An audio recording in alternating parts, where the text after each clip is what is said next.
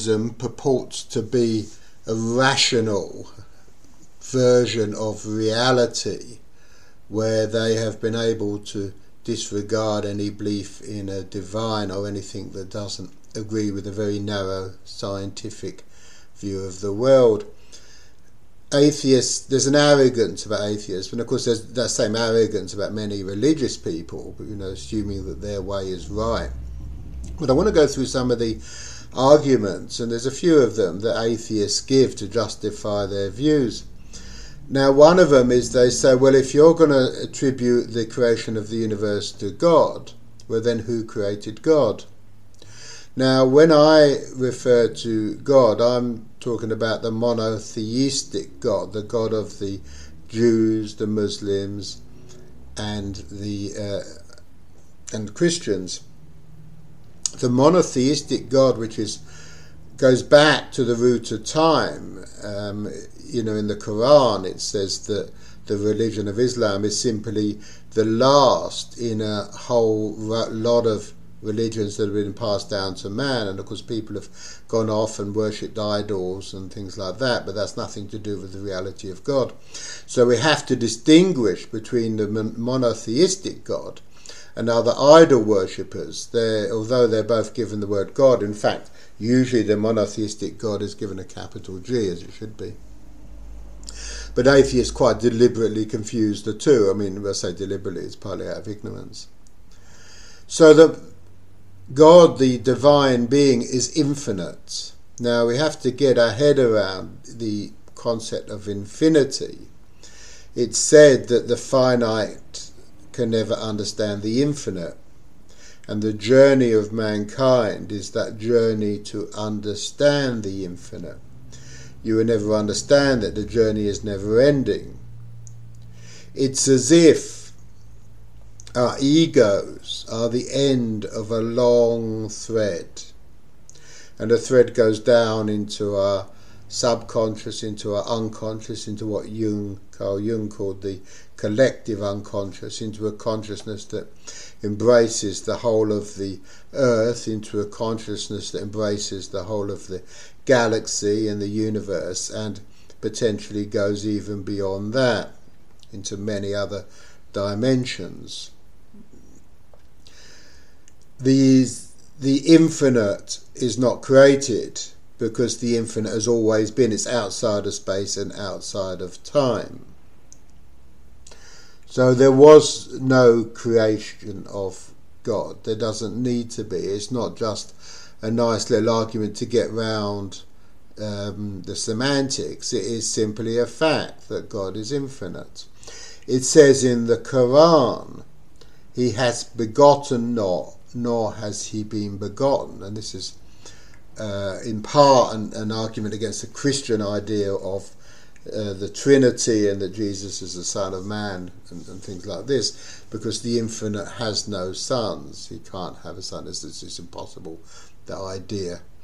Uh, there was an ancient view among the Essenes, and Jesus was an, uh, was an Essene, that all uh, all men and women were the sons or the daughters of God. But this was really just a way of saying we're a drop in the divine ocean.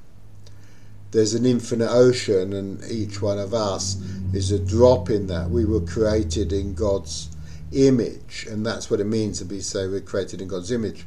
We are a finite manifestation of an attribute of an infinite being. So nobody created God. There is no creator. He is the he is beyond our universe. Our universe is created, and there are other universes, billions. I mean, so far as we can use numbers, and even numbers start to fall down at this point. It's like quantum mechanics. You're talking about something which is beyond our laws of physics. Now, another argument that I've heard, and, and, and, these things pop up, and every time I hear these arguments, I think, well, this is so ridiculous. I'm sure intelligent atheists can't possibly embrace this, but I hear them, and then I hear them embraced almost like a fact among atheists. And the other, the second one is that atheism is non-belief. In other words, atheism isn't a belief in uh, a belief in not a not belief in God. It's just a non-belief. Uh, like, and they say it's like a non-belief in Santa Claus or a non-belief in um, the spaghetti monster or whatever it's called or something like this.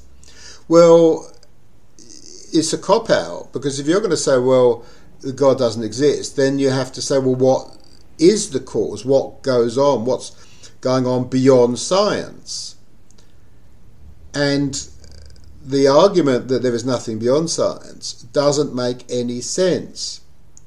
One of the characteristics of all atheist arguments, and this applies particularly to the view of Darwinianism, or it's manifest particularly in the view of Darwinianism and the view of quantum mechanics, is that there's a randomness.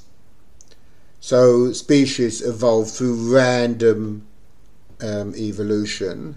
And when we talk about quantum mechanics, um, the position and direction of a, of a particle is determined by uh, statistics. In other words, we can't give a reason behind it. It's um, just just numbers.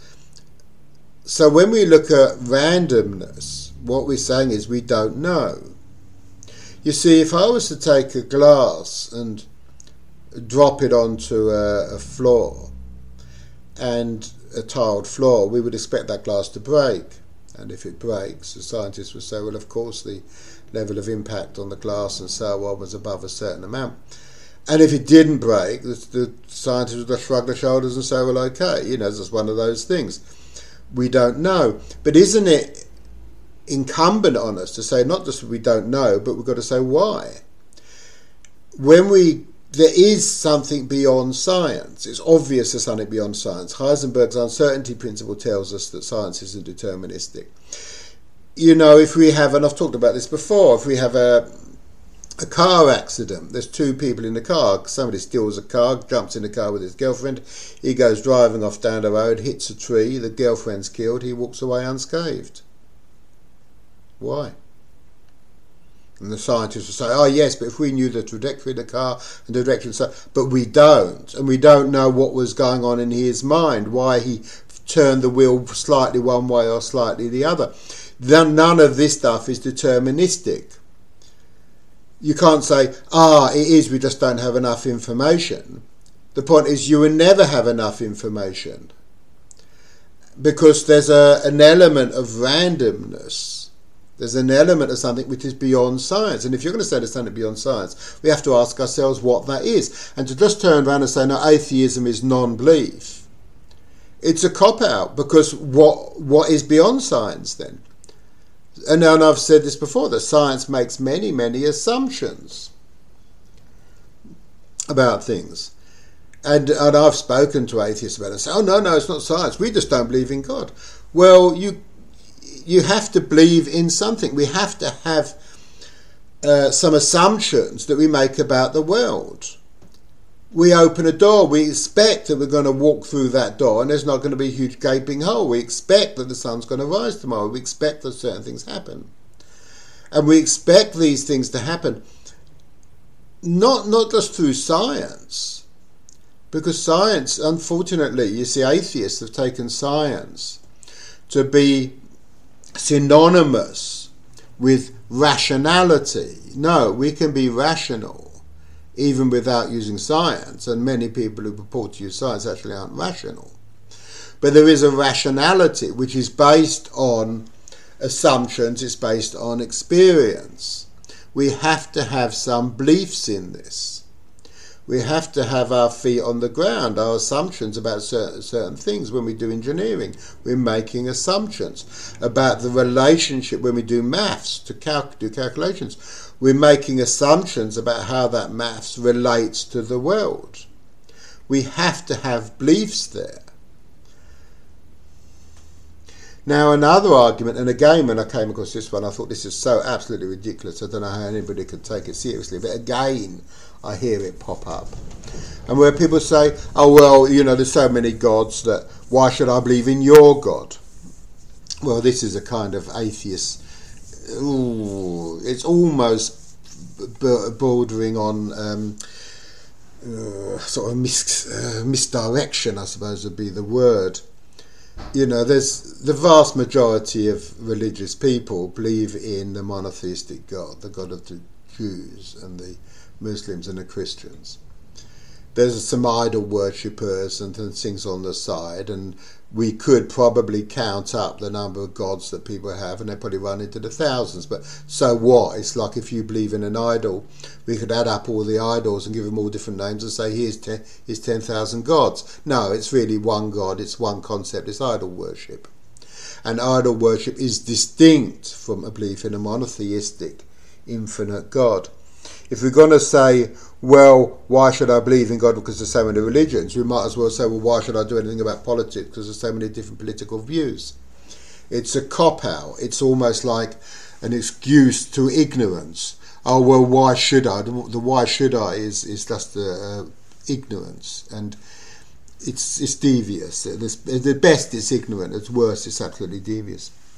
Now, of course, another argument that keeps coming up and we hear this in many, many forms, is why does bad things happen to good people? And there's a lot of variations in this. If God is all good, how can bad things happen?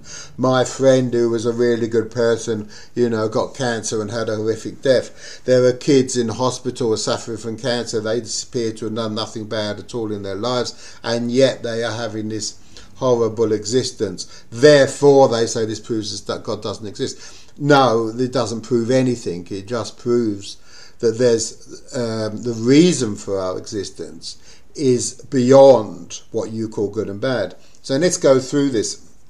If you're going to divide the world into good and bad, well, who are you to make those distinctions? Am I good? Am I bad? If I spread religion, does that make me bad? If you spread as atheism, does that make you good? What's good and bad? Who are you to say what's good and what's bad? You see, and I've talked about this before, but we're on a journey. It's an infinite journey, and our existence on Earth is a mere snapshot, a light bulb, a flash of a light bulb, of a, of a flashlight in this infinite journey. And of course, when you're in it, it seems like this is all there is, but there isn't. We're going to go on to something else. And so the kids who have this um, existence that appears to be, you know, terrible and so on, they will have probably other lifetimes and they will experience different things. And the experiences you have on this earth are experiences that we learn at the level of the soul. That real understanding is not intellectual understanding. It's not learning facts and figures like you do at university and then pass an exam where you answer multiple choice questions real understanding is what what we might call relational understanding. It's an understanding of how the universe is put together in many many different ways. It's skills at a deep level, and we take those experiences with us. People who grow up who have a uh, an inherent um, desire to join the police force, for instance, we could probably, I mean, if we were able to go back into past lives and find that they were, you know, they were badly done by, or even that they badly hurt other people and they want to make amends, because at the level of the soul, there's a level of karma. We don't know what people go through, what the soul has gone through, and why, and it's not necessarily punishment. You know, we could argue, and there's a lot to be said for this, that people who are given a lot of suffering in this world, it's not a curse, it's actually a blessing because they can take something away with them that's stronger and more powerful. And I've talked about this before. Now, one of the things that's always struck me is that this argument comes up many, many times, and probably thousands of times a week if you were to go through all the uh, things on, the, on the net.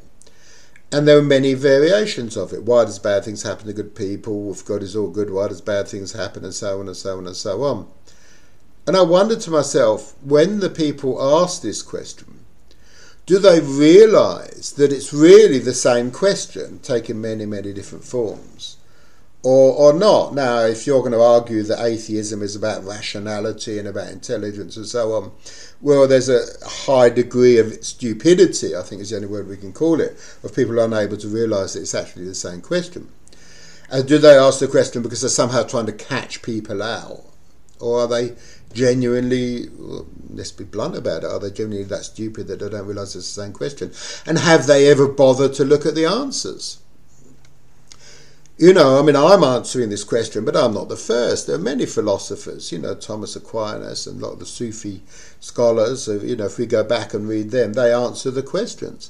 It's not easy necessarily to understand the answer. We have to make effort. And we have to put aside our own assumptions. You see, one of the problems when people ask these kind of questions is they're so stuck in their mindset. It's like you could answer the question but they're just stuck and saying yes but yes but why does bad things happen? Yes but yes but. Whatever answer you give they are just simply obsessed with going round in a circle because they're unable to step aside. They're like a broken gramophone record. They're unable to step outside of it and see the reality of the question they're answering in a different form. So they go on answering the same question and they think they're being rational. No they're not Now, another very common argument we see is that science is about rationality, it's empirical, and religion is about belief. Well, science and rationality are not the same. Most of what passes for science is actually not rational, it is simply belief. You accept views because people have, you know, got degrees and have you know, said certain, done certain exams, say it's true, so you say it's true. You believe it because science science tells you that it's true. It's actually just a particular it's a, almost it's just a religious belief. It's no different from religion. Um, and if we're going to use rationality, then we can use rationality in religion, and we do we do religious people, intelligent religious people, and there's a lot of religious people, of course, who are unintelligent, but intelligent people use rationality. They simply make different assumptions. There's an arrogance here that rationality and science are the same thing, and it's simply not true.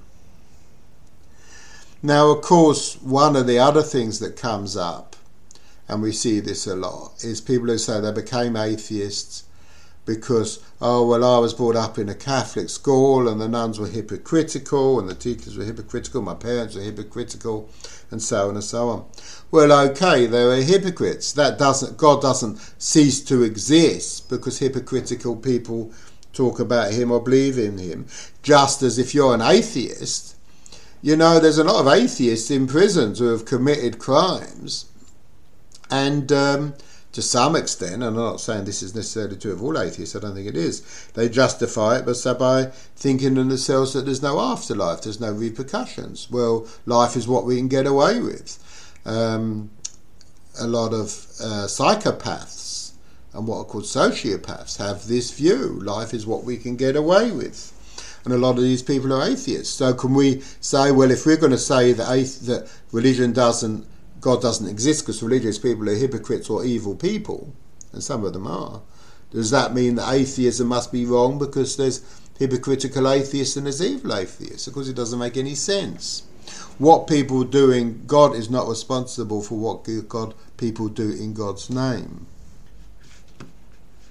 Another aspect of atheism is to deny personal experience. I wrote an article on Medium about my when I rejected the beliefs of my parents. My parents were atheists, and I told the story, and I've said I've told this before, of walking um, to St Albans and then arriving absolutely worn out at a bus stop, and arriving at the bus stop at six o'clock in the morning, and a truck pulled up, and a driver knew me, and he took me home, and I've, and I've reported this experience before.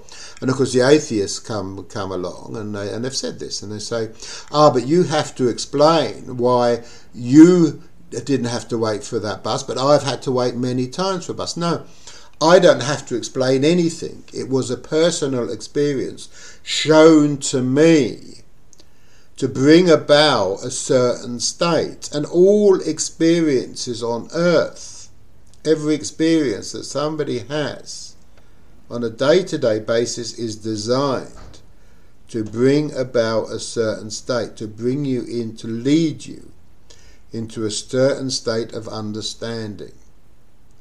And because it's personal, nobody else can take that and say, ah, but it should have been this or it should have been this or why was it? We can ask why was it this or why was it that.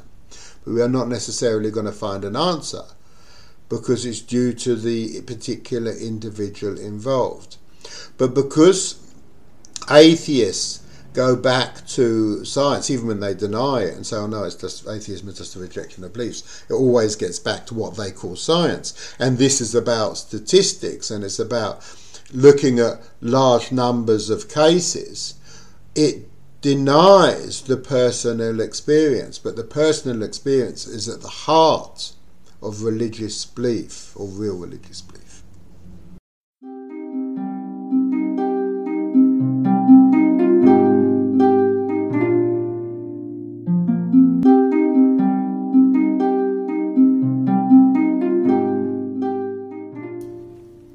Thank you for listening. You can leave comments on my Podbean page. You can email me, phil at braham.net. You can visit my website, podcasts.braham.net. And I hope to hear back from you. Thank you.